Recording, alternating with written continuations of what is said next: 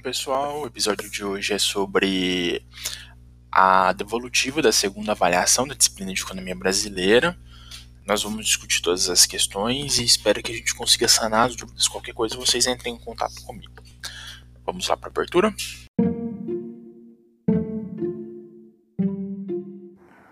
Oi, pessoal.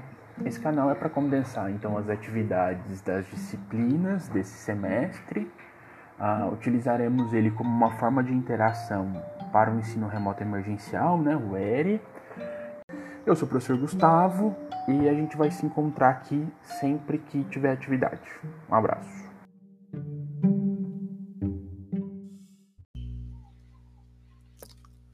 Pessoal, primeira questão, né? Ah, então observem que as, as questões elas podem estar em ordens diferentes. Eu acho que o próprio cigarro joga isso, né? Ah, se vocês lembrarem, a primeira, a primeira avaliação, a gente teve um problema com essas, essas respostas de múltipla escolha, que você podia marcar mais que uma. Então, dessa vez, a gente tipo, coloquei duas alternativas dessa forma, né? Ah, tava expresso aí na, nas questões e precisavam ter um pouquinho de cuidado. Que, que acontece nessas questões? Quando marca, o próprio SIGA ele interpreta que as questões elas ela está anulada se vocês errarem a questão. Então, na primeira que aparece aqui para mim é sobre a renovação da base da pirâmide social, pode-se afirmar. Né? Nessa questão haviam três respostas corretas. Primeira, até a década de 80, o aspecto principal das mudanças sociais foi fundamentalmente o vigor da expansão produtiva na indústria. A segunda alternativa que estava correta, a alternativa C. Desde a década de 80, somente o setor terciário tem aumentado seu peso no total das ocupações, da ocupação nacional. E a alternativa E. Nos últimos 40 anos, a maior expansão quantitativa de ocupações ocorreu justamente no primeiro decênio da década de do século de 2000, é, do século 21, né? Então, qual que é o primeiro decênio, né? De 2000 a 2010. Então, justamente aí. É a melhor década de expansão no, dos últimos 40 anos. Das alternativas erradas na primeira questão. Né? Na década de 2000, nos segmentos de trabalhadores ocupados sem remuneração e com rendimento acima de três salários mínimos mensais, houve aumento no nível de emprego. Não, não houve aumento no nível de emprego nessas ocupações. Na verdade, aonde que aconteceu envolve a outra questão errada, que é a alternativa D. É, a parcela dos ocupados até um salário mínimo e meio volta a crescer nos anos 2000, na década de 2000, aproximando de quase 50% de todos os postos de trabalho. Então, se na década de 2000, né, que mescla a A e a D, aí estaria certo, mas as duas estão erradas por conta da, do trabalho das décadas. As décadas foram invertidas aí nesse sentido. Então, essas duas questões estão equivocadas, tá? Na questão 2, sobre o pilar da distribuição de renda, é, pode-se afirmar: tem apenas uma alternativa errada. A alternativa que está errada é a alternativa B, o salário mínimo, que já vinha ganhando poder de compra desde 1985 com o controle de, é, de inflação, se valorizou muito rápido a partir de 1995. Não, gente, tem um problema das datas aí, né? Novamente. O salário mínimo ele vinha ganhando poder de compra em 1985 ainda não havia controle de inflação. O controle da inflação ele acontece após a implementação do Plano Real em 1994, né? E aí o, o ganho é a partir dos anos de 2004 e 2005 que ele vem crescendo e isso está representado no texto do Márcio Portman.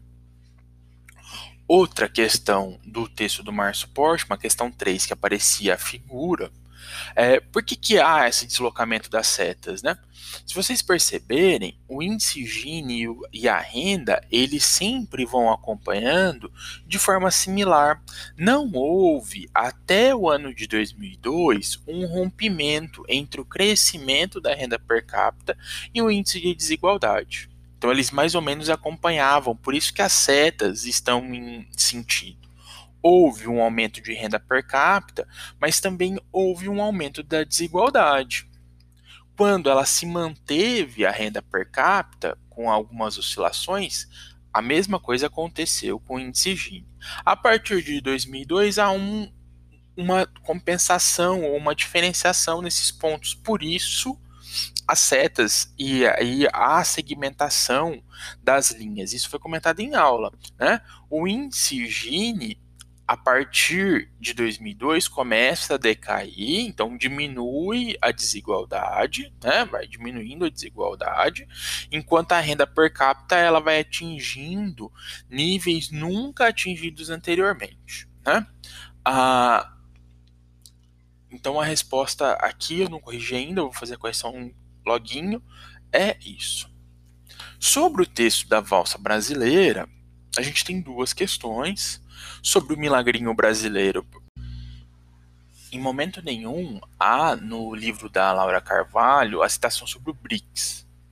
Então é a única alternativa incorreta, né? Então todas as outras consta lá no texto, fala sobre a porcentagem, né, do da média de crescimento de 2,1% entre 80 na década de 80 e 90 para 3,7 nos anos 2000, sobre as políticas redistributivas, sobre o cenário externo favorável e uma reorientação da política econômica promovida de forma amena e gradual, né? É, os BRICS não consta, por isso que essa é alternativa incorreta. Sobre a outra a outra questão, a questão 5, falando sobre a importância de expansão do crédito no processo de crescimento econômico brasileiro, o que, que eu queria chamar a atenção de vocês aqui para esse ponto, né? É, para colocar o que, que, vai constar, né? Como no gabarito. A, a, qual é o ponto, ou qual é a interferência da expansão de crédito no desenvolvimento brasileiro? A gente comentou em aula, quando a gente falou sobre o texto da Laura Carvalho, né, sobre a, quando, como que muda ou como que mudou o acesso ao crédito no desenvolvimento da indústria e também não só da indústria, mas dos itens e de consumo dos bens duráveis. Então, a alteração no processo de expansão de crédito, né, a, a expansão do crédito e a permissão de acesso a mais crédito permite e possibilita uma maior aquisição dos bens duráveis, estimulando então o consumo, e a partir dessa estimulação de consumo, somado às políticas redistributivas e um cenário externo favorável e uma, e uma participação maior do Estado no processo de economia, né, a, possibilitou então esse milagrinho brasileiro que é o tema do texto da Laura Carvalho, texto, a parte do texto que nós lemos. Então é isso, pessoal. Espero que vocês tenham entendido as questões. Qualquer dúvida podem me procurar. Um abraço, bom domingo para todo mundo.